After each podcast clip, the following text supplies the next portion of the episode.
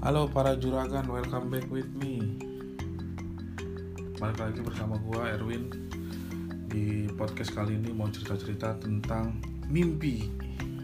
Podcast arti mimpi. Mungkin ini akan jadi seri pertama kali ya, karena gua sering banget uh, tidur dan mimpi dan berbagai macam mimpi. Kali ini mau coba bikin podcast yang agak beda sama yang sebelum-sebelumnya.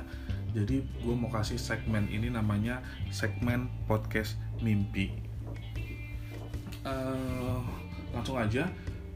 Jadi gue mau cerita tadi malam itu gue mimpi aneh banget. Jadi mungkin karena kemarin malam tuh gue iseng kali ya gue iseng uh, liat-liatin Twitter.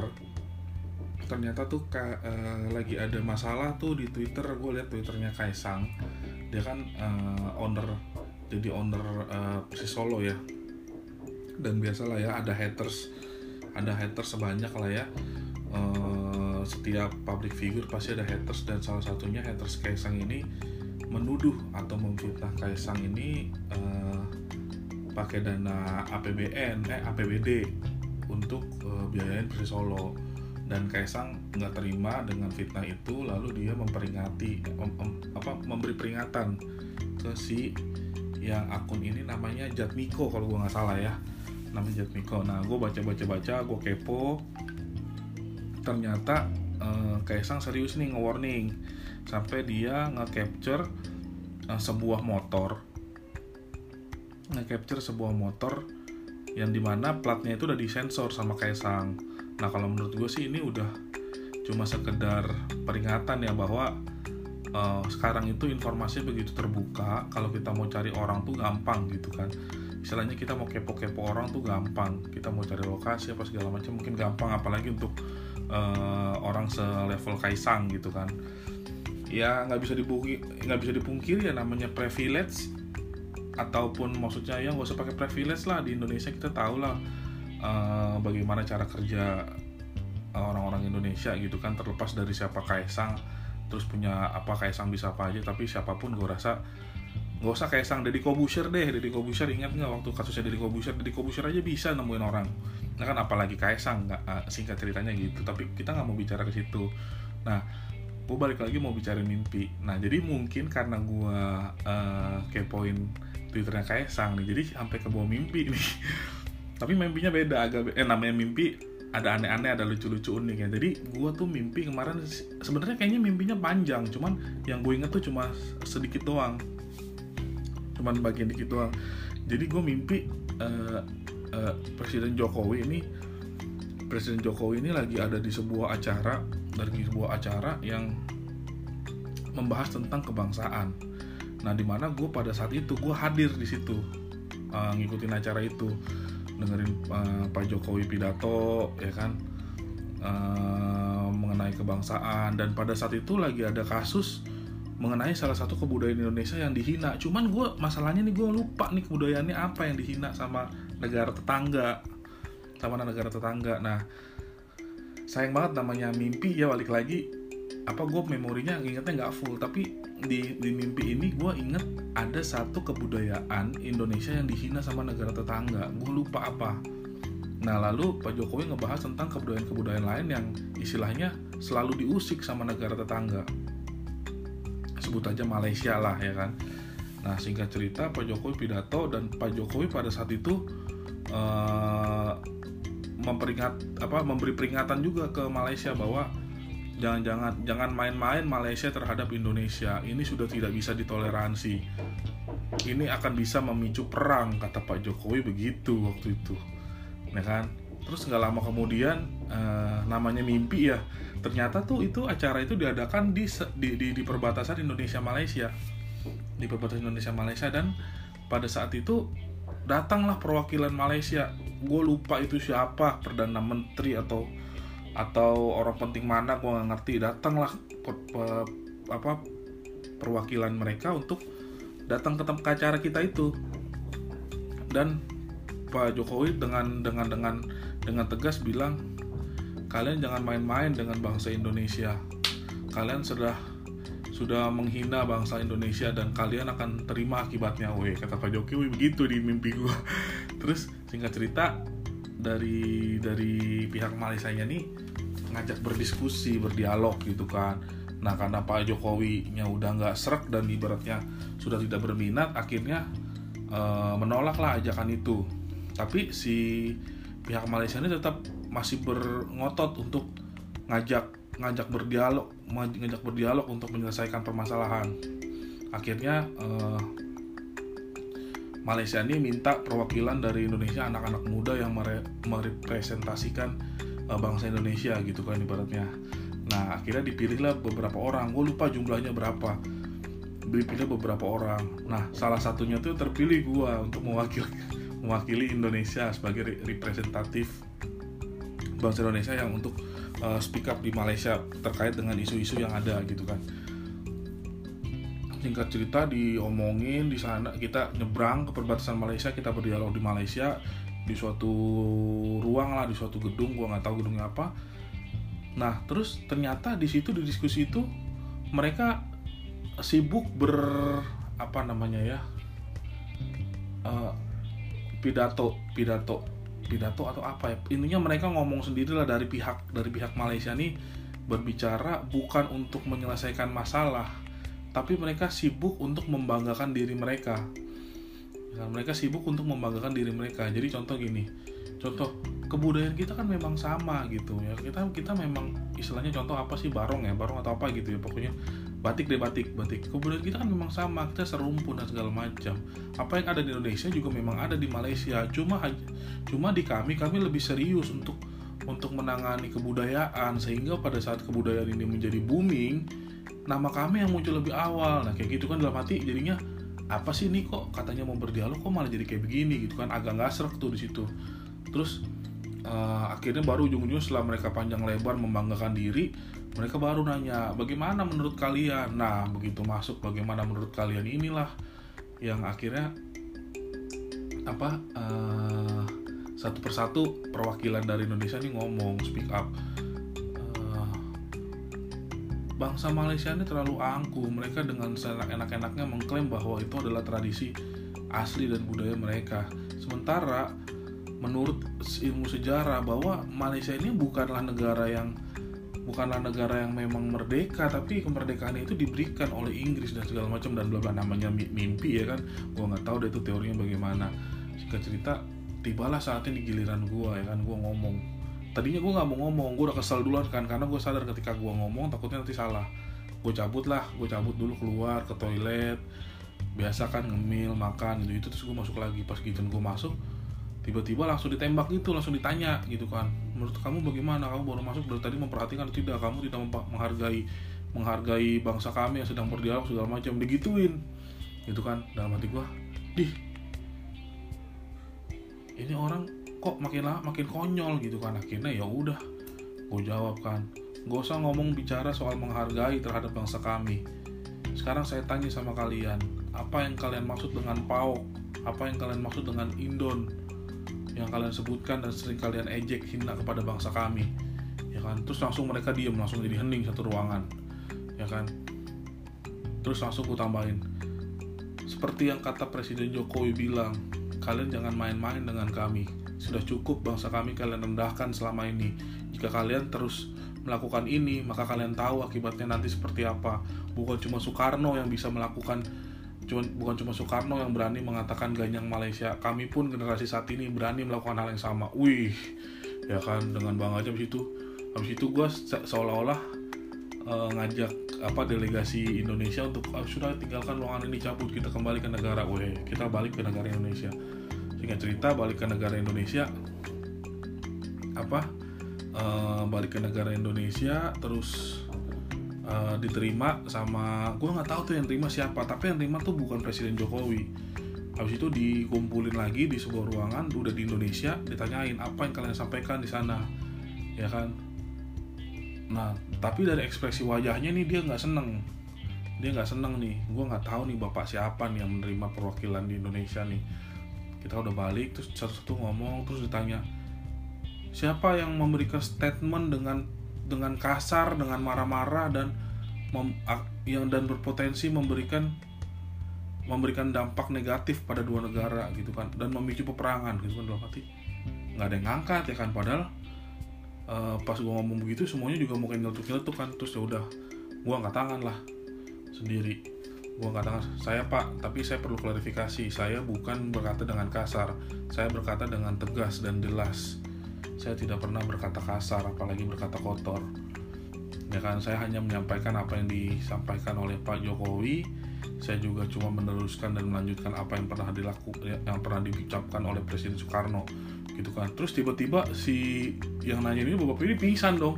Dengar omongan gue tiba-tiba pingsan. Kaget shock terus pingsan gitu.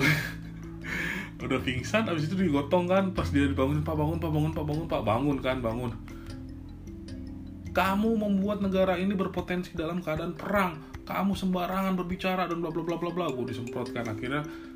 Gue gue jawab lagi saya tidak melakukan saya tidak mela, mela, apa saya tidak memberikan jawaban yang mengada-ada. Saya tidak tidak apa ya tidak bermaksud untuk memancing perang. Saya hanya melanjutkan apa yang Pak Jokowi bilang pada saat mengirim kami gitu kan karena kan tadi Pak Jokowi bilang bangsa Malaysia jangan macam-macam dengan bangsa ini kalian bisa memicu perang. Nah gua mention kalimat itu ya kan? Tapi di menurut si si bapak ini yang yang menerima kepulangan kami kembali ke Indonesia gua memi gua bisa memicu perang dalam hati lah orang itu Pak Jokowi udah ngomong duluan sebelumnya juga Soekarno sudah pernah bilang ganjang Malaysia gue cuma mengulang ya kan? Akhirnya tiba-tiba dong penjarakan dia. Siapa pun yang membuat masalah baru dengan adanya diskusi ini penjarakan mereka. Akhirnya gue dipenjarain. Pas gue dipenjarain kaget kan enggak enggak gue ngelawan eh gue bangun. Tiba-tiba gue bangun terus habis bangun anjir gue mimpi apaan nih ya? Kok tiba-tiba gue jadi delegasi Indonesia memicu perang? Tapi tadi mimpi itu gue tiba-tiba mikir wah mungkin ini pelajaran yang bisa gue ambil adalah nggak semua kebenaran harus disampaikan. Atau mungkin kebenaran kebenaran yang disampaikan dengan cara yang salah dapat menimbulkan sebuah masalah yang baru. Nah itu guys sharing sedikit sharing singkat gue tentang mimpi semalam. Jadi mudah-mudahan cerita ini cukup inspiratif buat kalian yang kira-kira punya mimpi aneh mimpi lucu ya mimpi ya mimpi apa pun lah itulah ya kan yang menurut kalian bisa di-sharingin mungkin nanti kita akan bikin uh, episode selanjutnya mengenai sharing mimpi cerita mimpi. Oke okay. nanti judulnya gue, gue judulnya juga gue belum kepikiran nih mau apa nih episodenya nih. Tapi mudah-mudahan episode ini yang membicarakan tentang mimpi bisa berlanjut. Karena buat gue mimpi ini memang beberapa orang bilang kan bunga tidur. Tapi menurut gue mimpi ini ada beberapa part dari mimpi yang banyak kejadian dalam hidup gue gitu kan. Jadi buat gue nih mungkin bisa jadi bahan sharing bisa buat bikin bahan cerita gitu kan. Siapa tahu ada yang ngerti arti-arti mimpi ya kan. Jadi ini menarik banget buat gue bahas. Jadi next ke depan akan ada episode 2 mengenai pembahasan cerita mimpi. Oke segitu aja dulu guys untuk hari ini. Terima kasih buat kalian udah udah dengerin. Jangan lupa like follow uh, podcast ini. Share juga ke teman-teman kalian kalau kalian suka. Sampai ketemu di podcast selanjutnya. Juragan kecap Ciao.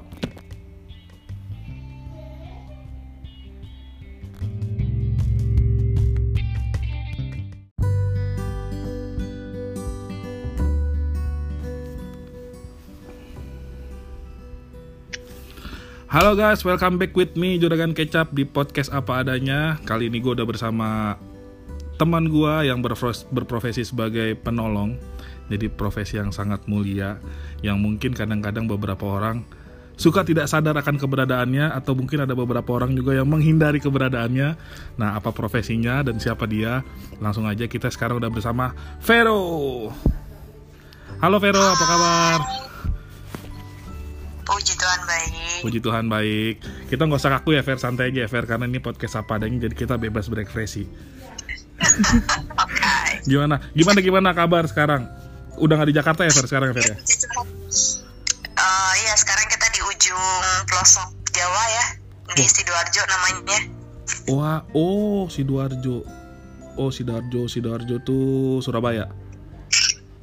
Iya Surabaya pelosok gitulah sonoan dikit. Ah lumayan lah ketemu sama ibu siapa? Bu itu ya apa? Uh, Sampai. eh udah nggak udah jadi menteri ya? Lupa gue namanya dah iya Bu, Bu Rahma. Sidoarjo kabupatennya. Dan kayak lu Jakarta Tangerang gitu. Gue kayak Tangerangnya Jakarta oh, gitu. gitu. Maklum lah ya geo geografi bolos. Jadi ya kurang paham lah. Oke Fer. Jadi malam ini nih uh, gue mau ngebahas sesuatu yang saat ini akhir-akhir ini sebenarnya bisa dibilang penting banget. Tapi ketika kita sadar itu penting justru kita belum siap. Nah jadi kayak yang tadi gue udah bilang di opening ke para pendengar podcast Juragan Kecap ini uh, apa namanya gue mau ngebahas tentang asuransi. Asuransi kenapa asuransi? Karena kan sekarang kita lagi covid nih. Dan kebetulan juga uh, buat info buat kalian nih teman-teman beberapa waktu lalu nih walaupun Vero udah di uh, kota lain udah di sidoarjo tapi dia ternyata masih bisa ngebantu salah satu teman gue yang terkena covid beberapa waktu lalu. Dan itu luar biasa banget nanti kita akan sharingin. Nah tapi sebelum ke situ gue mau tanya-tanya dulu nih. Kenapa sih asuransi fair kalau gua nggak salah inget kan dulu lu sempat kerja juga di salah satu perusahaan besar yang ibaratnya kalau teman-teman nih uh, pendengar podcast jualan kecap yang suka invest di saham nih pasti tahu nih perusahaannya. Kenapa nih Fer? Boleh jelasin? Karena Andri laki gua. Kenapa tuh karena Andri laki lu? Hubungannya apa? Karena disuruh sama laki lu? Atau gimana? Dialah tersangka utamanya saudara-saudara. Mm -hmm awalnya ya kan gue udah ini dong udah kerja tuh udah lumayan lah ya dapat salary yang cukup sebagai seorang cewek kan uh-uh. dikawinin sama Andri kan ya uh, nikah dong nikah dong ya nikahin ya sama Andri nih ya uh, biasanya kan yang terjadi kalau habis pasang suami istri menikah kan apa yang terjadi hamil ya kan iya betul oh, nah okay. ketika hamil itulah yang menjadi pertimbangan semuanya. Iya. Oh. Uh -uh. Jadi si kita lihat kan gue tuh lagi mau hamil, terus gue di di Jakarta waktu itu nggak punya orang tua yang bisa jagain anak kan nanti, mm -hmm. so gue juga nggak bisa pakai babysitter, jadi kita decide bahwa uh, eh, gue harus resign, harus mm -hmm. bikin bisnis lah. Mm -hmm. Tadinya sempet pengen bikin buka butik gitu loh. Mm -hmm coba pikir-pikir kalau buka butik itu modalnya lumayan ya hmm. belum sewa ruko beli beli baju-baju segala macam hmm. intinya dengan uang uang tabungan gua itu rasa-rasanya resikonya besar gitu untuk pakai itu semua hmm. jadi kita mikir nih mau usaha apa yang modalnya minim tapi untungnya gede oke okay. terakhirlah ide Lalu, kebetulan waktu itu uh, emang si Koardo uh-uh. Koardo itu udah deketin gue dari pas gue lagi di Indofood gue sebut aja lah ya iya iya. Boleh boleh. Nggak apa-apa. Bebas. Ini podcast apa adanya. Bebas. Iya kan? Jadi waktu gue gue masih kerja di Indofood kan si Koardo kan ayah kan deket Indofood kan? Mm-hmm. nah dia udah suka ngajakin gue ini nih makan siang bareng gitu deh deket-deket mm-hmm. kantor gue mm-hmm. cuma dulu kan gue pemenang hina asuransi gitu kan. Ah gak mau gitu lah. Seperti biasa ya. Oke, terus? Iya, seperti ya netizen pada umumnya lah ya, hmm. yang aduh aduh enggak deh gitu. Kan uh -uh. gue udah punya asuransi kantor yang lumayan gede waktu itu kan, uh -uh. rasanya. Iya. Terus, terus? Uh, jadi dia nawarin nawarin uh, jadi agent gua gua nggak mau nawarin asuransi gue juga nggak mau gitu awal awalnya mm -hmm. sampai akhirnya gue lagi hamil itu si Koardo kayak undang ke satu event gitu mm-hmm. kayak semacam itu loh kayak acara rekrutmen gitulah. Iya iya. Jebakan Batman nggak? Atau semacam, emang langsung dikasih tahu? Uh, ya biasa lah dibilang opportunity seminar opportunity apa gitu kan dibilang. Oke oke oke terus uh, gue kan gue gue sih awalnya B aja gitu. Uh, uh, cuma hebatnya dia ajak Andri uh, uh. gitu. Oh dia ajak ya, Andri jadi datang berdua iya datang gue datang berdua sama Andri oh, oke okay. uh. kalau gue sendiri mah gak kayak gitu ceritanya kan oke okay, oke okay. kan gue bilang tersangka utamanya kan awalnya karena Andri ya kan oke okay, terus ya udah jadi pas acara itu karena gue datang berdua gitu kan uh, dijelasin lah segala macam ya bisnisnya sharing orangnya bla bla bla bla bla gitu kan mm -hmm. nah orang yang pertama tertarik ya Andri kenapa karena uh, laki gue itu hmm. yang sangat erat terhubung dengan asuransi ini. Jadi uh, laki gue ini ditinggal apa papanya Mm-mm. gitu ketika papanya meninggal dunia eh, kenapa karena nggak asuransinya tidak memumpuni lah intinya Mm-mm. zaman dulu punya asuransi gitu loh yang Iya, kayak iya, iya, atau kalau paling banyak akses lah gitu kan Iya, jadi ha.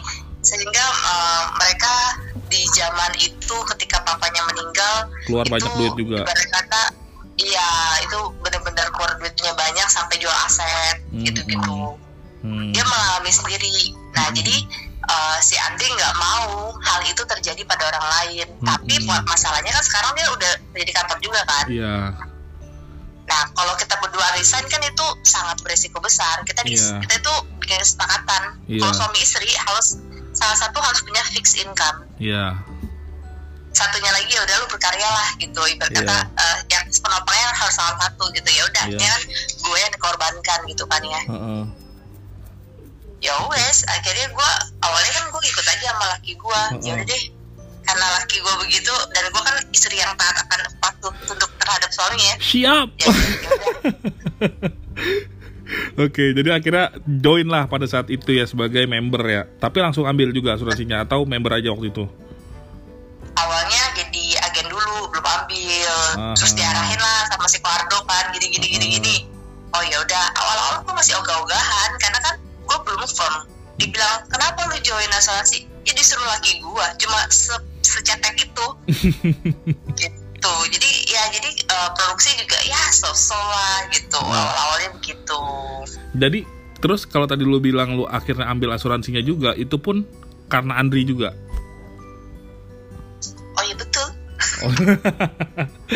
Oke oke oke oke oke. Jadi udah kejawab pertanyaan eh, eh, pertanyaan kita yang pertama itu karena memang pada saat itu dalam tanda kutip memang dijerumuskan oleh pasangan atau Andri ya pada waktu itu. Pertanyaan kedua, Fer. Ini yang mungkin eh, bisa ngebuka apa ya? Kita bisa sharing wawasan lah. Menurut lu atau berdasarkan ilmu dan segala macam pengalaman yang sudah lu jalani selama ini, asuransi sama MLM itu sama apa enggak sih, Fer? Kenapa beda? Bedanya di mana spesifiknya? Oke, eh, sebelumnya ketika gue kuliah, gue pernah jalanin MLM juga. Heeh. Dan ketika gue sudah jadi agen asuransi ini, beberapa MLM mau rekrut gue juga, Mm-mm. yang memperjelas lah, eh, yang menjelaskan ke gue konsep bisnisnya, cara dapetin duitnya, bla bla bla gitu ya. Mm-mm. Nah, kalau kalau bercandaan kita zaman dulu kan selalu gini, kalau MLM dua kaki enam ratus ribu gitu loh. Gimana gimana gimana? MLM gimana? itu yang bercandaan kita dulu dua kaki enam ratus ribu Oh gitu. eh tapi itu bener loh itu. Kalau MLM gue dulu bener loh itu dua kaki 800 apa dua kaki 200 ribu kayak gitu nah gitu. iya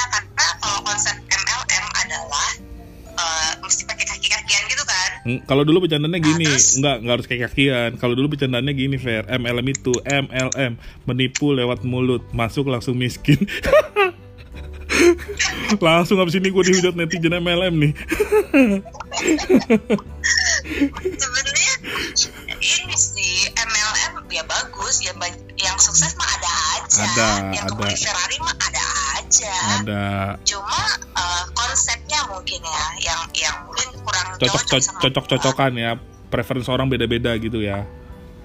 benar karena gini loh lu jualan apa pun lah lu pertama pertama menurut gue ya lu harus suka dulu produknya Betul. minimal Agree, ya agree. minimal lu suka dulu sama produknya kalau lu lu merasa kayaknya gua untuk beli ini tuh kemahalan banget untuk sesuatu itu gitu loh Mm-mm. karena kan pada dasarnya MLM itu selalu lebih tinggi di atas harga Iya. pasaran Iya, betul. entah apa pun itu produknya Betul. kenapa lebih tinggi Karena dia ada membershipnya itu. Yes. betul gitu kan Betul. sebenarnya diputar-putar gitu-gitu aja kan duitnya Mm-mm. dan perlu gua akui memang eh, dia punya produk katakanlah bagus Mm-mm.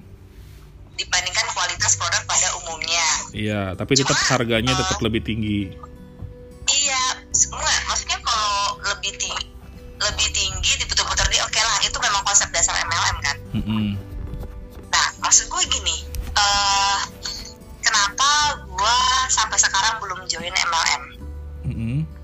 Teman juga teman gereja kita juga mungkin lo kenal orangnya dia dia dia dia beberapa kali follow up gue kan dia bilang ayo ikut dibilang gitu kan Eh, lu jangan lihat Apa nih? produknya Kayaknya, lu kayaknya yang lagi ngetren Usuki Usuki ini nih. Usuki Usuki bukan? dia bilang lu jangan lu jangan lihat produknya Lu Utsuki lihat Utsuki itu kan, ya kan? 3,4 bro Diamond terus Ruby gitu-gitu kan? Oh kalau gua kan karena memang gua dulu adalah sosok yang sudah terpandang, jadi dari segala sushi sih gua ditawarin gua. Sono tawarin ini, tawarin ini, tawarin ini. Yo, dulu kan gua sosok terpandang di MLM sebelum akhirnya MLM itu bubar. Iya, jadi mm, ya bagi aku ya memang produknya mungkin bagus gitu kan, cuma gue gue bilang gini ke dia, gue belum menemukan why gue harus beli produk lu gitu, Hmm. karena produk lu ini gue pikir-pikir, gue renungkan, gue gak ada faedahnya membeli produk itu, masa gue mau ngejual produk itu ke orang lain gitu kan, kalau lu ngerasa lu gak ada faedahnya gitu Iya. kan, Jadinya bersilat Nah, lidah ya. Iya, nggak mau dong kita kayak gitu. Iya. Nah, dan juga kalau konsep yang eh, dia jelasin ke gue itu intinya kalau yang kaki-kakinya ini kerja, yang nikmatin yang atas-atasan lah gitu. Mm-mm. Gue jadi makin ting Makin negatif thinking. Iya gitu. Hmm, hmm, hmm, Nah hmm, terus kayak apa ya? Kayak lu nggak punya rasa tanggung jawab terhadap di- direct lu gitu loh. Tenang Mm-mm. aja, ntar ada leader-leader gua, upline-upline gua gitu loh yang yang ngebimbing, yang ngomongin, Mm-mm. yang apa gitu kan. hmm, hmm, Beda sama asuransi. hmm. Kalau asuransi gue ngerasa gue jawab moral sama setiap eh, tim gue Hmm. gitu dan eh, kebetulan juga kan tim gue tuh orang-orang gereja-gereja juga kan Hmm. ya lu kenal semua lah orang-orangnya gitu kan Hmm. ya jadi gue punya tanggung jawab moral supaya mereka itu bisa berhasil bisa minimal dapat income income-nya cukup untuk eh, menggapai mereka punya kemauan gitu loh Hmm. gue nggak ngomong impian gue nggak menjual apa rumah mewah atau mobil Kapal pesiar. nggak pernah nggak sampai kayak gitu gue cuma Helikopter. iya kan nah terus eh, iya sih gue namain kan gue punya agency namanya real mindset ya Heeh. jadi memang ngebenerin mindset orang jadi Hmm. kayak kayak sosial edukasi sosialisasi itu hal yang gue suka gue kayaknya sosial banget kali ya. Dan itu Hmm. kan kayaknya pelayanan gitu kan kebir gitu kan temen yang kayak gitu. Hmm. tapi lu lu lu kalau lu lu kalau mau nawarin gua lu tawarin gua eh mau mau nggak ada sukses. Mau mobil mewah mau rumah mewah gua nggak terlalu nggak terlalu tertarik gitu jujur. Hmm, hmm, hmm, hmm. kalau lu tawarin orang-orang yang ambisius mungkin mereka tertarik ya. Mm-mm. gua gua nggak tertarik tapi kalau lu tawarin ke gua eh gua nggak bantu si A bantu si B. Mungkin gua lebih tertarik gitu loh. Mungkin beda beda ini aja kali ya Nah balik lagi perbedaan krusial itu satu ya. Hmm, Eh, konsep bisnis itu itu udah udah udah jelas sangat berbeda. Hmm, kalau di MLM pakai kaki-kakian hmm, ya kan? Hmm, kalau di asuransi gue merasa eh, itu memang kita dapat dapat ini dapat itu namanya OR kalau di tempat gue kayak ada komisi lagi gitu dari dari tapi komisinya nggak se nggak segede ketika lu jual sendiri. Hmm, gitu. Hmm, hmm, nah gue sambil gendong anak gue ya sorry. Nggak apa-apa Fer, slow. Terus lanjut, bangun anak lu ya? itu ya konsep oke kon- jadi pertama dari konsepnya udah beda konsep bisnisnya. Hmm. gitu. Jadi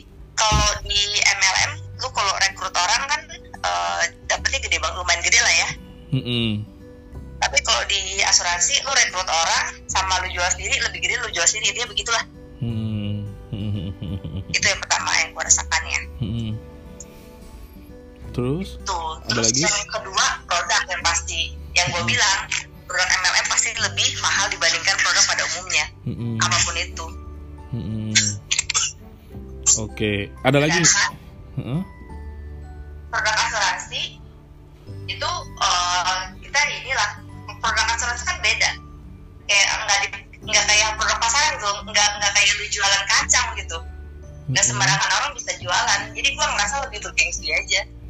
karena kan orang minimal lu mesti lulus AJI minimal lu nggak bego-bego amat lah kalau jual asuransi. Orang yang, bisa jual asuransi itu nggak mungkin orang bego. Ngerti maksud gue iya iya iya iya iya. Betul betul betul betul gitu. Iya kan, betul betul gitu. betul. Kan, Betul. gue ya kalau kalau kalau kayak ya tapi nggak mau merendahkan juga sih. Tapi maksudnya kalau jual orang lebih gampang. Iya Ya, iya. Barangnya. Iya iya iya iya iya. Oke oke oke oke ada lagi? Ada lagi Fer? Apa itu? Udah- itu aja? Itu kan gue ngomong ngomongnya seakan-akan gue pro asuransi banget ya. Nggak apa-apa gue sebagai penyeimbang nih kan gue moderator. Gue dari sisi sebagai orang yang pernah punya posisi di salah satu multi level marketing mau melu- meluruskan juga nih dari statement gue yang tadi awal kan bercanda ya. Takutnya ntar gue dihujat netizen lagi. Untuk mengamankan posisi kita berdua nih gue bersudut pandang dari MLM jadi kalau menurut gue MLM yang gue rasain sebenarnya MLM kayak tadi gue setuju MLM itu ada yang bagus ada yang enggak ada yang untung ada yang enggak ada yang berhasil ada yang enggak jadi kalau tadi bercandaan menipu lewat mulut, masuk langsung miskin itu cuma bercandaan doang. Itu ya orang-orang yang sudah mungkin trauma sama MLM. Tapi kalau secara keseluruhan, kalau gue mau bicara tentang MLM, sebenarnya MLM ada bagusnya. Tapi balik lagi tidak ada yang sempurna di dunia ini, betul? Betul ya. Jadi akhirnya MLM yang gua anggap bagus pun akhirnya bubar kan. Jadi tidak itulah tidak ada yang sempurna. Ya kan? Tapi kalau untuk bicara sebenarnya kalau dari sudut pandang produk, sudut pandang produk bisa dibilang ya agree. Kan biasanya kalau di MLM itu yang dijual adalah seorang tukang beca berhasil menjalankan bisnis MLM ini selama 8 bulan dan berhasil memiliki Mercy. Weh, kan biasanya itu kan ya begitu ya. Itu namanya edifikasi, edifikasi. Nah, itu benar. Jadi kalau dibilangin ke asuransi, gue setuju sama lu soal yang orang yang bisa jual asuransi itu nggak mungkin orang yang dalam tanda kutip sorry kurang.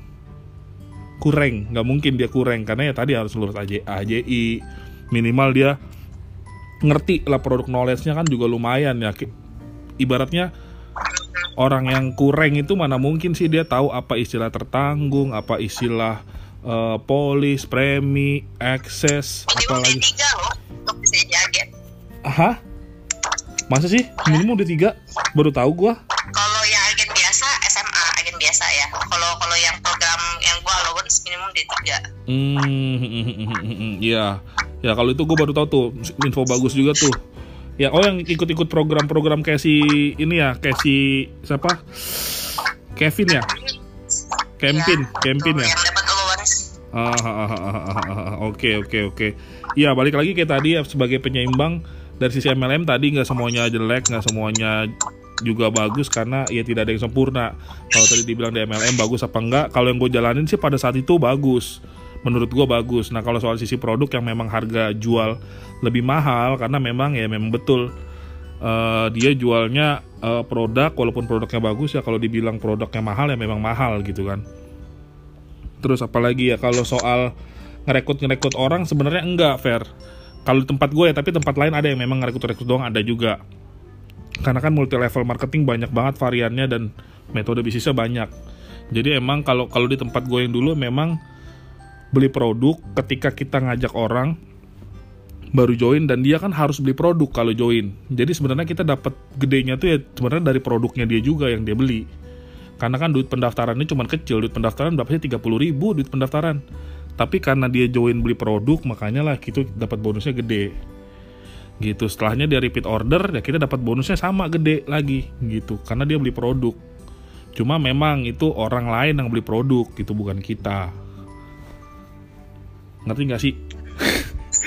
Ngomongan gue susah nggak sih? Ya udahlah, pokoknya begitulah intinya. Intinya sebagai penyeimbang selalu ada positif dan negatif. Nah, balik lagi ke asuransi nih. Nah, ini kan tadi kita ngomongin asuransi, perbedaannya asuransi dan MLM nih, Fer. Terus kata lu kan beda kalau uh, dari segi bisnis, gue agree dari segi bisnis memang beda. Terus dari segi apa namanya produk juga produk knowledge terutama juga beda ya kapasitasnya. Orang yang jualan apa MLM terutama biasa kan MLM produk-produk kesehatan ya produk-produk kecantikan ya. Memang beda kalau dari segi produk knowledge. Nah terus selanjutnya itu Fer kalau kita bicara asuransi sebenarnya kan sama-sama ngajak orang ya Fer ya? Bener nggak? Sama-sama ngajak orang kan? Tadi kan lu sempat mention bahwa eh, ada bonus-bonusnya tuh ya Fer ya kalau ngajak orang ya Fer. Nah pertanyaan gua Heeh, nah pertanyaannya uh, MLM itu kan kalau nggak salah konsepnya member get member kan. MLM itu multi level marketing. Kenapa dia dibilang multi level marketing? Karena dia ada levelnya. Ketika dia banyak ngangkat, ngajak orang, dia naik levelnya. Ketika dia ngajak orang, dia naik levelnya. Bukannya itu sama kayak di asuransi juga, Fair. Setahu gue kalau di asuransi juga, kalau kita udah punya bawahan berapa orang, terus bisa produce berapa berapa berapa rupiah gitu, kita akan naik ke level ini. Terus begitu selanjutnya. Ketika, Ya. nah, bukannya gitu juga ya?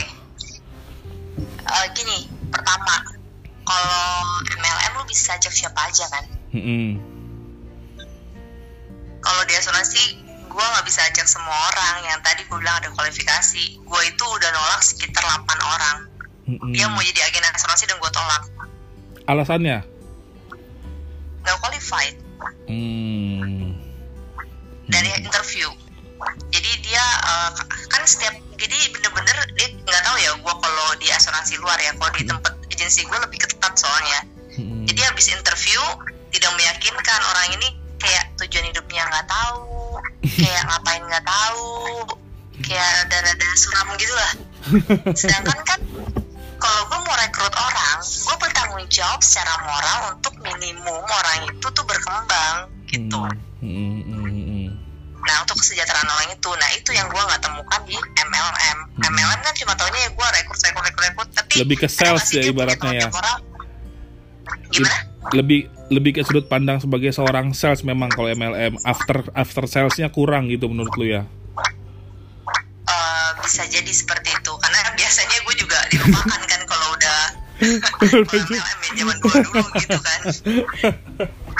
Oke itu oke oke. Beda sama sama di asuransi. Terus eh, eh, kalau di MLM ya kan maksudnya menurut gue untuk lu bisa naik itu lebih gampang naik level lu gitu loh Oho. cara lu naik level tuh kayak cuma beberapa pasang misalkan gitu ya kalau dia ngomongin nggak tahu sih gue uh, realisasi mungkin susah Enggak, juga enggak, ini, ini, cuma ini udah menurut pasti gua, salah. It- itu udah salah, itu disinformasi tuh. Itu langsung gua cut.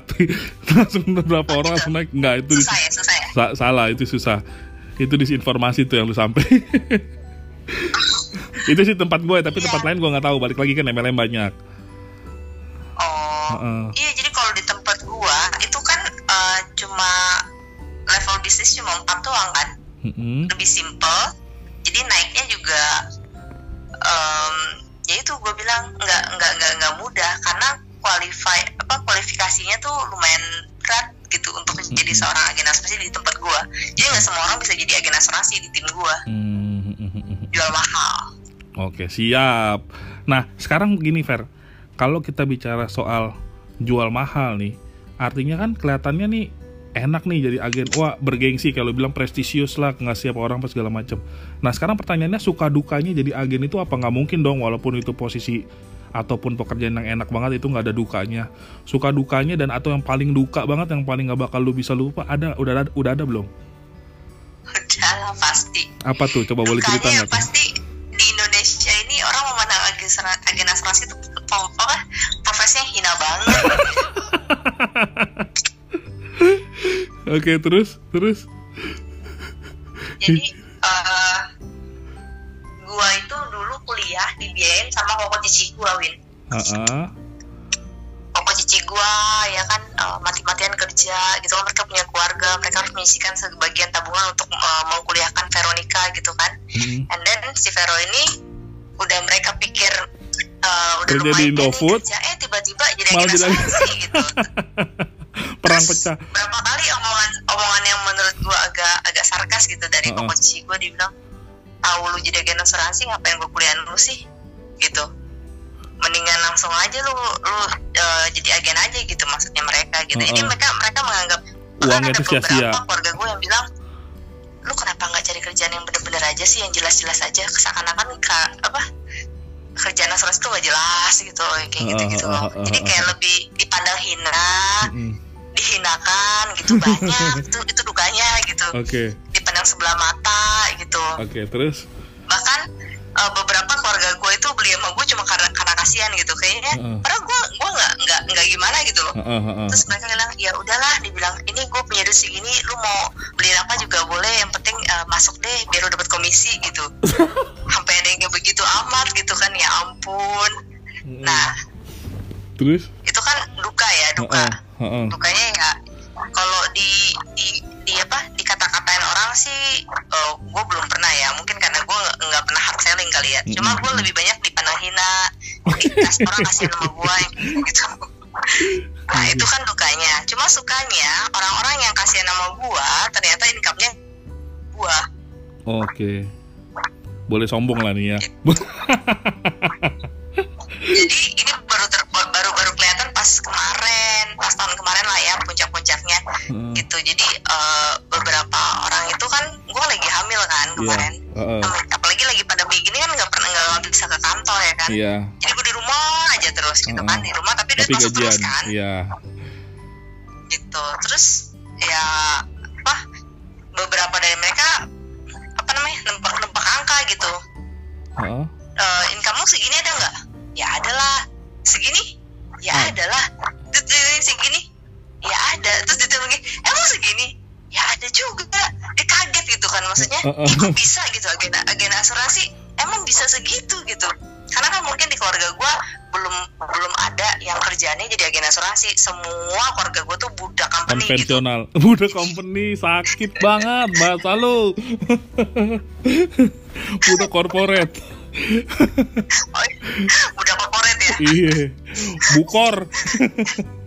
Bukori bukori. Jadi eh, dari zaman gua dulu awal kuliah juga si bokap gua tuh mendidik gua dengan cara seperti itu. Udah ambil jurusan akuntansi aja yang yang biasa-biasa aja. Jadilah orang yang biasa kayak gitu-gitu.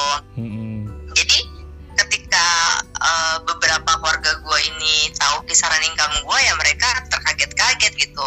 Terkejut. Jadi, enaknya- abang terheran. Heran karena abang pernah mencapai. Terus terus. Gitu. Iya jadi eh, ya enaknya itu lu di rumah tapi income lu masuk terus. Hmm, itu itu menurut gua ya fleksibilitas waktu bisa Iya. sambil jaga anak sambil kerja which is gua kerja sehari 24 jam tuh paling gua kerja sejam atau dua jam gitu. Ya ya karena agree kerja apa lagi yang cuma segitu. Biasanya kan Agree. lu bisa yang di mana atasan lu tidak pernah menekan lu. Betul. Bahkan menyayangi lu dengan sepenuh hati jiwa dan raga jangan sampai nih anak muntaber. Iya. dicintai didoakan ya kan? Kasih perhatian kirimin makanan. Ya ya ya ya ya agree sih. Tapi ini makanya kenapa gue bikin konten ini karena eh, ya tadi balik lagi karena kan beberapa waktu lalu ada temen gue yang memang eh, sempat beri asuransi sama lu dan lu bantu juga untuk dia dirawat karena covid kan. Dan gue udah ngeliat tagihannya eh, very very fantastis very bombastis gitu. Ya kan? Untuk perawatan itu. Tapi sebenarnya memang kalau kemarin dia dari kantor sih sebenarnya di cover fair dari kantor sebenarnya di cover. Cuman karena ini anak agak selebor dia nggak punya kartu. Jadi repot. Dia harus bayar dulu rembes. Untungnya pada saat itu dia udah punya yang dari lu. Jadi dia pakai yang itu. Makanya gue bilang udah pakai yang itu aja coba dulu akhirnya bisa. Kalau enggak tuh pusing juga anak. Di kantor di cover cuman kan kalau bayar sendiri dulu segitu banyak duitnya dari mana juga? Terus dirembes ya kan? Jadi terus itu kantor lu juga emang ambil, kenapa? Ambil juga kantor lu. Kantor gua kan memang pakai asuransi yang sama. Kita nggak sebut merek. Kalau ini kita nggak sebut merek. Tadi udah sebut belum ya sih sama sama. Kalau gua kan emang dari dari dari kantor emang udah di, itu. Di cover di cover. Pokoknya di cover full cover. Gua kan juga kan kemarin kena full cover dari kantor. Nggak keluar duit speser pun. Gitu. Jadi jadi nah berdasarkan dari situ makanya gue buat konten ini dan gue mau mau sedikit uh, sharing juga kayak apa ya kayak tadi gue makanya kenapa suka dukanya kayak lu tadi kan dihinakan direndahkan gitu kan dianggap kasihan disesalkan gitu. Karena lu akhirnya menjadi agen asuransi. Tapi ya kita perlu tahu nih bahkan sekarang industri perbankan pun industri perbankan garis bawah itu industri perbankan pun sekarang jualannya asuransi loh. Target yang ditanya adalah asuransi setiap bulan dan segala macem gitu. Bahkan sampai eh, satu momen gue pernah ditanya gitu sama nasabah lu tuh sekarang orang bang apa orang asuransi sih? Kok lu nawan asuransi mulu? Kata gue dalam hati ya pak pak. Begitulah pak. Jadi sebenarnya kalau orang bilang agak miris sih sebenarnya orang juga. Kadang-kadang ngeliat kita memandang rendah ya honestly speaking kayak tadi kayak gue bilang gue sekarang orang bank posisinya. Tapi gue harus uh, jual asuransi punya target asuransi di mana yang produknya pun sama kayak produk lu. Dan kurang lebih gue sebagai orang bank nih gue double job nih. Gue udah orang bank gue jual asuransi. Tapi income-nya nih nggak sebanyak income orang yang agen kayak lu. Karena banyak kan masuk ke bank. Sementara kalau dihitung nih kalau dihitung apa sih bilangnya kita? Uh, apa? Bukan. Basic preminya basic premi lah bilangnya ya regular premi basic premi kayak gitu gitunya kalau dibilang target kita jauh lebih gede mungkin daripada ya kan kalau orang agen kan namanya dia freelance ya bisa dibilang mungkin dia nggak punya target kayak kita kan. Kalau gue kan target jalan terus target nggak ada turunnya naik terus nanjak terus gaspol pokoknya. Tapi ya begitulah makanya kalau gue bilang ya orang-orang ini harus sadar sih tentang asuransi sebenarnya menurut gue ya. Ya makanya kenapa gue buat konten ini supaya mudah-mudahan orang-orang yang memandang asuransi itu sebelah mata ataupun penjual asuransi itu perlu dikasihani sebenarnya mereka rugi sih. Nggak tahu informasi tentang asuransi secara utuh. Karena kan mungkin mereka ngelihatnya eh orang asuransi begini begini begini. Kayak lu bilang kan ngapain kuliah? S1 dibayarin mahal-mahal kalau ujung-ujungnya jadi orang asuransi. Tau gitu mah SMA aja lo langsung jadi asuransi gitu kan harus jual asuransi kan. Padahal pada pada kenyataannya orang bang S2 jualan asuransi bos. Suruh jualan asuransi juga bos. Direktur titlenya juga jualan asuransi. Ya itulah makanya fakta-fakta sekarang yang bahwa memang asuransi uh, udah jadi industri yang memang perlu diperhitungkan pada saat ini. Bukan cuma karena memang bisa dibilang komisinya gede tapi memang gue belakangan makin sering gue jual asuransi gue juga sendiri makin sadar bahwa asuransi itu penting. Gue inget banget dulu gue pernah pernah di challenge sama orang asuransi. Dulu tuh asuransi ikat kepala tuh ikat ikat kepala merah. Dulu nawar-nawarin gue tuh dulu tuh waktu gue masih jadi leader di salah satu MLM hah? Deskriptif sekali ya. Asuransi ikat kepala merah. iya Iya, jadi gue ditawarin tuh dulu inget banget di challenge kan. Cuman pada saat itu, memang pada saat itu orang yang kebetulan ya pada saat itu orang yang nawarin gue kalah cerdas sama gue dalam tanda kutip sorry itu saya memang kalah cerdas. Jadi dia nggak bisa menimpal balik apa yang gue sampaikan apa yang gue tanya. Kalau tadi kan gue tanya sama lo jelas nih apa bedanya MLM sama asuransi? Ini pertanyaan yang sama pada saat 2010 orang itu nawarin gue pertama kali memperkenalkan asuransi. Tadinya gue nggak tahu sama sekali itu 2010 asuransi apa. Orang itu nawarin ini top up top up apa? Investasi. Wah dia ngomong investasi. Dia udah nyenggol-nyenggol tentang investasi. Ngomong sama gue tentang investasi terus gue tanya lagi investasi dari mana kalau kayak begini? Investasi dari mana? Emang ini investasi apa? Segala macam dia nggak bisa jelasin. Nah that's why makanya tadi ketika lo bilang nggak bisa orang sembarangan yang jual asuransi karena asuransi saat ini itu adalah asuransi unit link betul? Yo yo ya unit link gimana unit Iya, ada beberapa. Tapi pada umumnya itu unit link. Terutama asuransi-asuransi kesehatan. Umumnya unit link. Nah, makanya ketika kita bicara unit link dan sudah menyenggol tentang ini investasi dan segala macam, kita ketika kita ketemu sama orang yang memang punya pendidikan dan tahu punya knowledge tentang investasi, maka kita akan di-challenge. Kalau knowledge kita kurang, wah udah selesai di situ. Nah, itulah orang-orang seperti itulah yang banyak akhirnya dihinakan akhirnya ah orang asuransi tahu apa sih ngomong asal aja. Nah, itu tuh orang-orang kayak gitu tuh memang yang yang dalam tanda kutip membuat agen-agen asuransi ini dipandang hina dan dipandang sebelah mata, dipandang sebelah mata. Bener nggak? Makanya mungkin kenapa Nasibnya tuh mirip sama cowok Win kenapa? nasibnya tuh mirip sama cowok Kenapa tuh? Gimana tuh? Semua cowok sama. Kalau gue kebalikin semua semua sama termasuk bapak lu. Gitu. Iya kan? bener kan?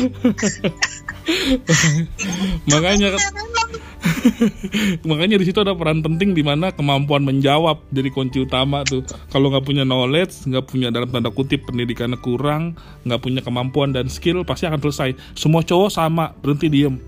Hmm, hmm, tapi kalau punya knowledge semua cowok sama termasuk bapak lu Tuhan Yesus Yusuf Nabi Elia, Nabi Musa. Gua jadi semua nggak sama, lu jangan generalisir. Kita bisa balikin karena kita punya knowledge. betul itu memang Iya. Nah sekarang kita balik lagi fair ke asuransinya. Tadi kan kita ngomong bicara uh, agency, uh, bah, bicara mengenai tantangan menjual apa aja yang dijual, proses bagaimana. Nah sekarang kita mau bicara asuransinya. Pertanyaan pentingnya, kenapa kita jadi asuransi? Kenapa kita menjual asuransi? Karena kita merasa asuransi itu penting. Pertanyaannya adalah kenapa asuransi itu penting dan kita harus punya asuransi? supaya miskin Itu jawaban general. Akan di challenge lagi.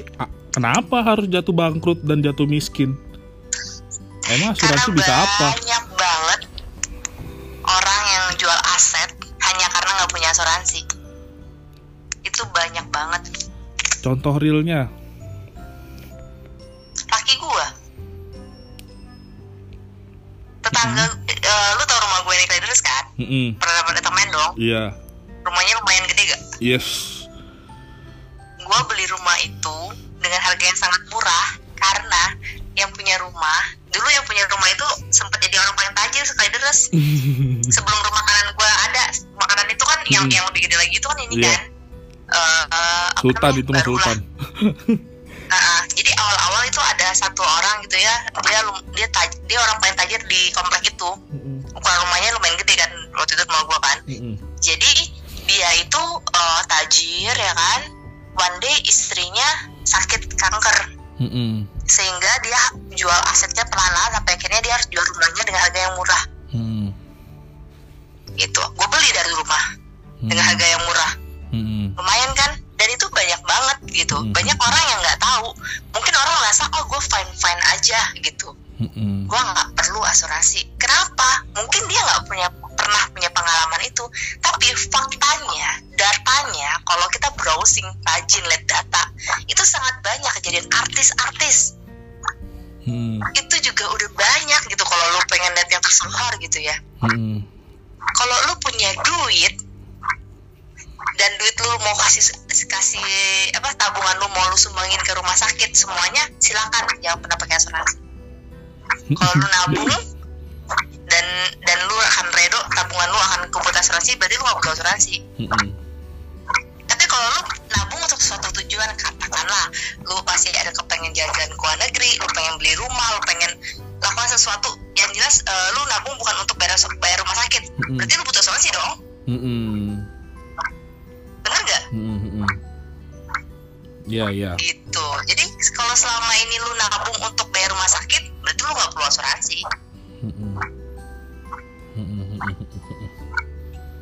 Mungkin Paham ini nggak? paham, paham. Gue paham. Ini kan gue ngetes lo aja, Fer. Asik.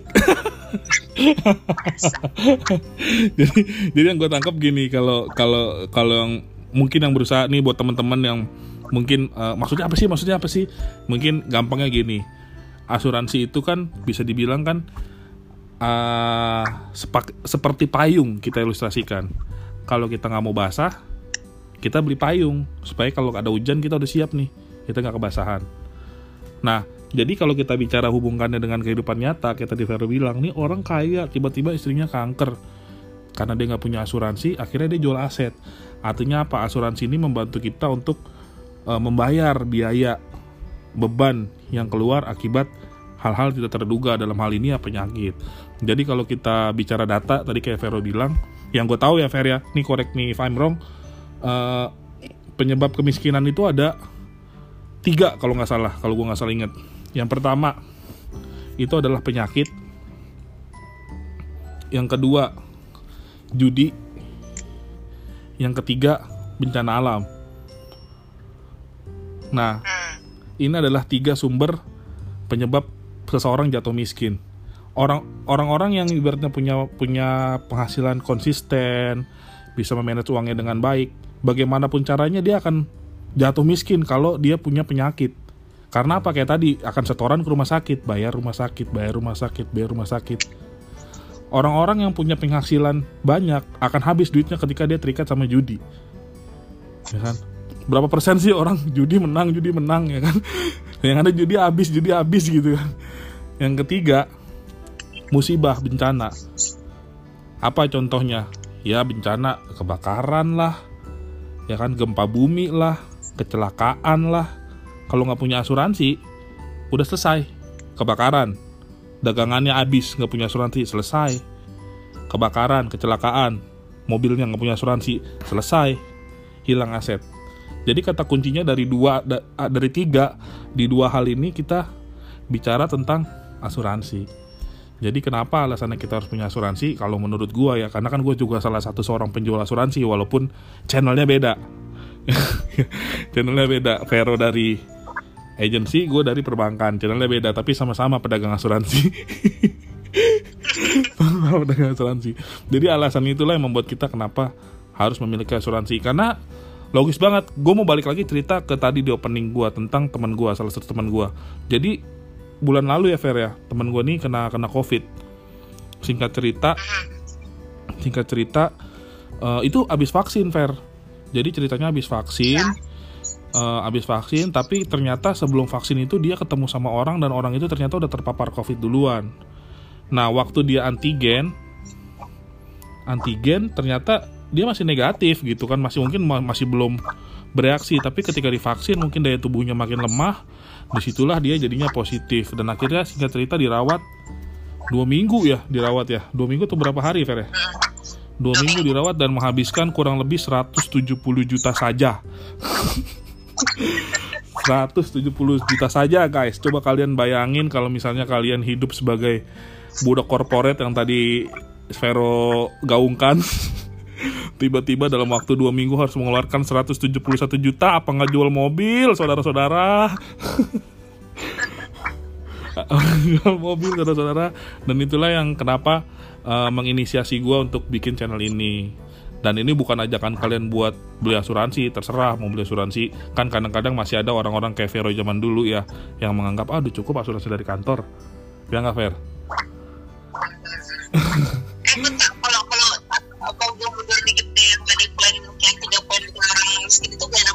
Boleh, boleh dong, boleh dong. Kan podcast. Bebas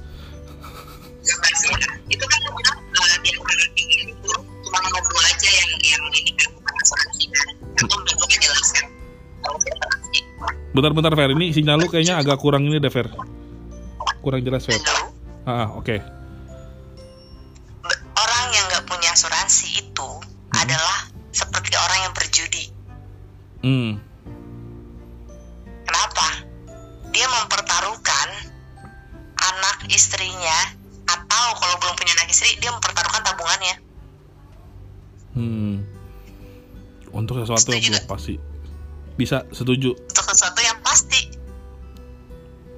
setuju setuju setuju setuju. Pasti. Iya orang ya. pasti uh, mati. pasti mati. Betul. Oh iya betul. Ini ada satu lagi materi. Betul Fer. Terima kasih sudah mengingatkan saya teori-teori penjualan yang baru. Betul betul. Kepastian adalah tutup usia saudara-saudara. Pemirsa jadi ketika kalian tutup usia di situlah yang dibilang berjudi. Jadi kalau kalian tidak punya persiapan kalian pede dengan apa adanya dengan harta yang ada mungkin bisa jadi di situlah perjudian kalian dimulai kenapa dibilang perjudian karena orang mati meninggalkan warisan belum tentu warisannya adalah warisan profit, bisa jadi warisannya hutang. Ah, pintar sekali, luar biasa. Ini adalah podcast paling berfaedah yang sudah yang pernah ada nih. Boleh dijelaskan bagaimana konsepnya, konsep hutang dan uh, warisan ini, Vero? nggak apa-apa kan sekalian Ver siapa tahu abis ini gue publish ada yang kontak lu kan lumayan gue akan dapat dapat komisi kan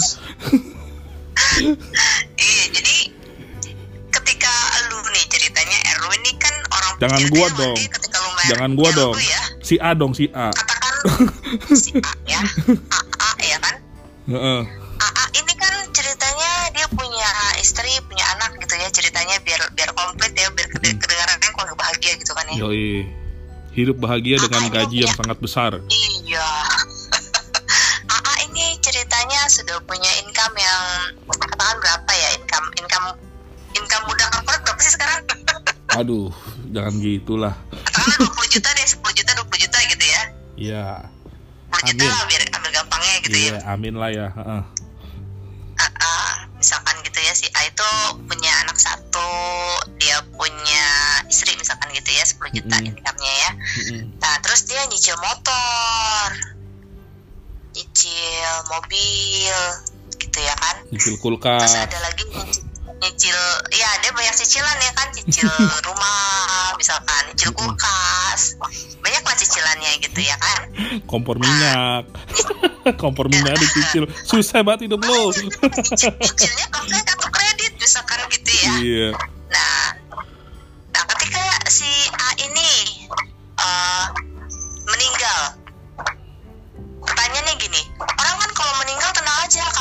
asuransi kan otom- otomatis lemas, ada yang bilang begitu kan? iya betul Bener nggak? betul Kalau dia mati, kalau dia sakit kritis, ah mati kagak hidup kagak?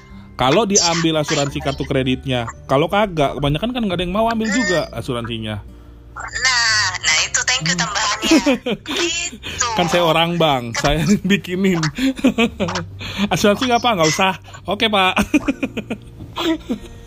gitu jadi si AA ini meninggal yang kena siapa? Anak istri. Si is- betul banyak sekali wanita yang harus menurunkan gaya hidupnya hanya karena suaminya meninggal. Mm-mm. yang tadinya dia bisa beli tas Hermes minimal coach lah kalau yang wanita wanita awam ya. Mm-mm, wanita-wanita awam gitu. Kalau wanita level atas kan Hermes Prada gitu kan. Kalau wanita wanita awam ya Guess lah Metro gitu yang ya CK middle-middle gitu ya. ya kan? Iya ntar turun-turun pas udah LP. meninggal amit-amit ketika si A nya meninggal itu apa namanya? Beli yang ya ya Tanah Abang. yang goban ya kan? Tanah abang. Mangga dua. Gitu ya kan nggak mau tapi sebenarnya tapi sebenarnya fair bukan cuma menurunkan gaya gaya hidup sih. Extremely kayak tadi kalau cuma menurun menurun menurunkan gaya hidup itu masih bisa dibilang bagus loh. Nggak sedikit bahkan mereka yang harus menjual aset. Yang Nah, hidupnya susah gitu. Dalam artian ya tadi hutang ini hutang ini bukan apa ya warisan sorry. Warisan ini bukan cuman harta loh tapi ketika kita mengambil harta sebagai warisan contoh tadi si bapak AA ini meninggalkan rumah mobil motor dan segala macam ya. Anggaplah rumahnya udah lunas. Rumah ini diwariskan dong. Tapi ternyata masih banyak cicilan kayak mobil motor ataupun dia punya cicilan-cicilan yang lain. Ternyata dia nggak punya cash nggak punya tabungan. Ya kan istrinya nggak bekerja anaknya masih sekolah tiba-tiba dia harus membayar nih jatuh. Karena ketika tutup usia pada saat itu juga hutang jatuh tempo. Ketika tutup usia pada saat itu juga hutang jatuh tempo.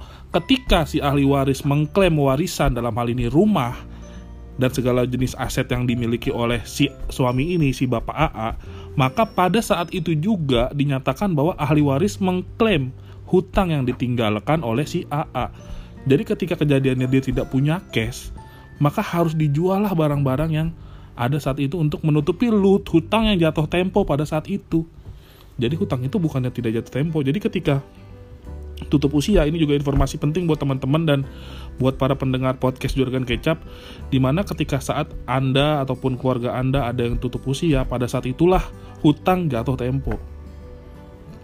Kenapa? Karena ya logikanya masa iya udah di kuburan ditagihin hutang coy kan nggak mungkin. Bapak cicilan kesekian ya bulan depan. Kan nggak mungkin masih digedor-gedor kuburannya. Jadi pada saat tutup usia itulah hutang jatuh tempo. Dan siapa yang akan ditagih? Si ahli waris.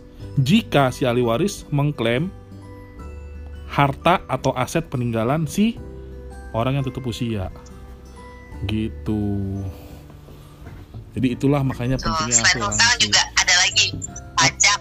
Pajak. Betul peninggalan rumah bisa jadi kena pajak mungkin Vero mau jelasin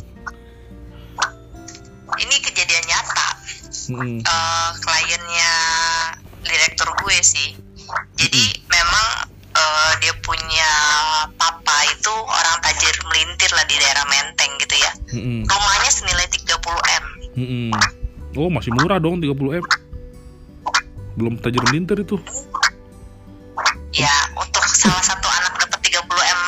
oh salah satu Anak. Anak yang- oh besar. Kalau salah satu Enggak, anak. Yang dapat yang dapat cuma 30 m itu salah satu anaknya yang Hmm. jadi eh, budak korporat. Oke ha. si si siapa? Si papanya ini entrepreneur. Tapi Mm-mm. intinya inilah uh, bisnisnya buat anak yang lain. Si Mm-mm. anak yang satunya dapat rumah 30 m ya. Mm-mm. masalahnya setiap rumah itu kan punya pajak ya. Betul dan pajak itu setiap tahun harus dibayar. Betul. Ketika lu mau jual rumah itu pun ada balik, namanya balik nama BPHTB itu juga lu punya duit apa enggak? Itu 5% dikali 30 m. Punya nggak kan segitu? Untuk seorang budak korporat katakanlah. Mm-mm. yang tiba-tiba dapat jadi ketika lu dapat uh, apa warisan belum tentu itu berkah atau musibah gitu yang nggak siap itu bisa jadi musibah loh mm-mm. gitu kalau dia nggak punya ready cash makanya itu pentingnya asuransi karena kasih ready cash Betul. liquid liquid betul ketika Gitu. resiko sehingga yang terjadi yang dapat warisan itu nggak ngerasa itu musibah gitu. Nggak ada kejadian nyata yang dapat warisan malah jadi musibah Betul. Jadi kalau gue persingkat, asuransi yang pertama tadi kita bahas ketika tutup usia bisa menjadi instrumen untuk membayar hutang karena dapat uang pertanggungan namanya. Jadi ketika si bapak AA meninggal, tutup usia maka uang pertanggungannya keluar dan uang pertanggungan pertanggungan itu berupa cash yang ditransfer langsung ke rekening dan itu bisa digunakan untuk kehidupan selama ya dalam mengurus surat-surat, bayar hutang, pelunasan kayak gitu-gitu ya Fer ya. Yang kedua, tadi untuk ya tadi kalau misalnya ada butuh balik nama, bayar pajak, pajak terhutang apa segala macem, uang pertanggungan itu pun juga bisa jadi ready cash untuk membayar segala beban-beban yang ada. betul Betul. Luar biasa nih pe- perbicaraan malam ini sungguh berbobot walaupun sudah malam, tapi pembicaraan yang sangat 11 luar biasa. late late night apa nih kita bilang? Late night kul kultum, kultum, kuliah umum mengenai asuransi. ya. Jadi balik lagi kita guys, mungkin nggak berlama-lama lagi karena durasi gue lihat udah eh, mendekati 60 menit durasi maksimal untuk podcast. Jadi kalau gua rangkum tadi kenapa gua mulai podcast ini dengan pembahasan asuransi karena gua ngerasa asuransi ini penting dan kenapa gua ajak Vero karena Vero ini jadi salah satu teman yang baru-baru ini eh ya ya gue lihat langsung lah ya punya punya track record dan ngurusin salah satu teman gua juga yang kebetulan beli asuransinya sama dia waktu itu bareng dia. Dan dia ngebantuin dan akhirnya memang sangat bermanfaat gitu. Dan gua pun sebagai salah satu penjual asuransi di salah satu bank juga merasakan eh, beberapa nasabah gue yang melakukan klaim asuransi ya sangat terbantu gitu. Duitnya utuh. Tabungannya utuh. Dia nggak keluar uang lagi dari kantongnya atau dari tabungannya untuk bayar tagihan rumah sakit dan itu yang yang membuat gua eh, menyadari akhirnya bahwa asuransi itu sangat penting bukan begitu ibu Vero? betul sekali Nah, karena kita udah di penghujung podcast, ada pesan-pesan gak nih, Fer? Untuk teman-teman mungkin yang baru denger dan uh, belum tahu tentang asuransi. yang mungkin ditawarin sama beberapa agen asuransi di berbagai macam bendera. Pesan gue cuma satu ketika lu pengen beli asuransi jangan cari premi yang paling murah tapi cari yang kas, bisa kasih lu layanan paling bagus Oke. Oke, itu ya guys. Jadi jangan cari yang paling murah, tapi cari yang paling bagus. Karena murah itu belum tentu mencukupi apa yang kalian butuhkan. Gue tambahin dikit ya, Fer ya. betul Satu lagi poin karena penting. zaman sekarang Betul. Yang penting yang penting ada ada ada bookingan gitu, Fer ya. iya Satu lagi nih gue tambahin. Ketika kalian mengambil keputusan untuk membeli asuransi, pastikan bahwa pembelian itu bukanlah pembelian karena kasihan. Karena tidak ada gunanya beli asuransi banyak karena kasihan jika tidak mencukupi apa yang kalian butuhkan. Karena ketika kalian butuhkan nanti, kalian gunakan sekian banyak polis yang kalian beli karena kasihan, polis itu yakinlah polis itu tidak akan ada gunanya. Dan kalian hanya akan jadi kecewa terhadap asuransi. Setuju? jadi kasihan orangnya Yo, jadi kasihan, buang-buang duit doang akhirnya, malah jadi trauma nanti sama asuransi. Dan inilah yang yang gue juga mau bagikan ke teman-teman supaya ya kan banyak aja ya oknum-oknum penjual asuransi yang dalam tanda kutip tadi seperti mention sama Vero hard selling, mis-selling, ya kan asal jual ya maksudnya ya tidak ada tanggung jawabnya dan itulah yang gue mau pesan di akhir podcast ini buat teman-teman yang ber berminat dan tertarik untuk memiliki asuransi pribadi, pastikan kalian beli bukan karena kasihan Pastikan juga kalian tahu jenis produknya. Dan pastikan kalian beli yang paling bagus, bukan yang paling murah. Setuju, Fer? Setuju. Oke, gue rasa itu aja dulu guys. Terima kasih buat kalian yang udah dengerin konten ini. Mudah-mudahan menghibur, mudah-mudahan memberi wawasan, dan kalian tidak bosan dengan podcast kita. Sampai ketemu lagi di podcast selanjutnya. Terima kasih Fer untuk waktunya. Buat kalian, jangan lupa mobil aja diasuransiin. Masa kalian enggak? Juragan kecap. Ciao.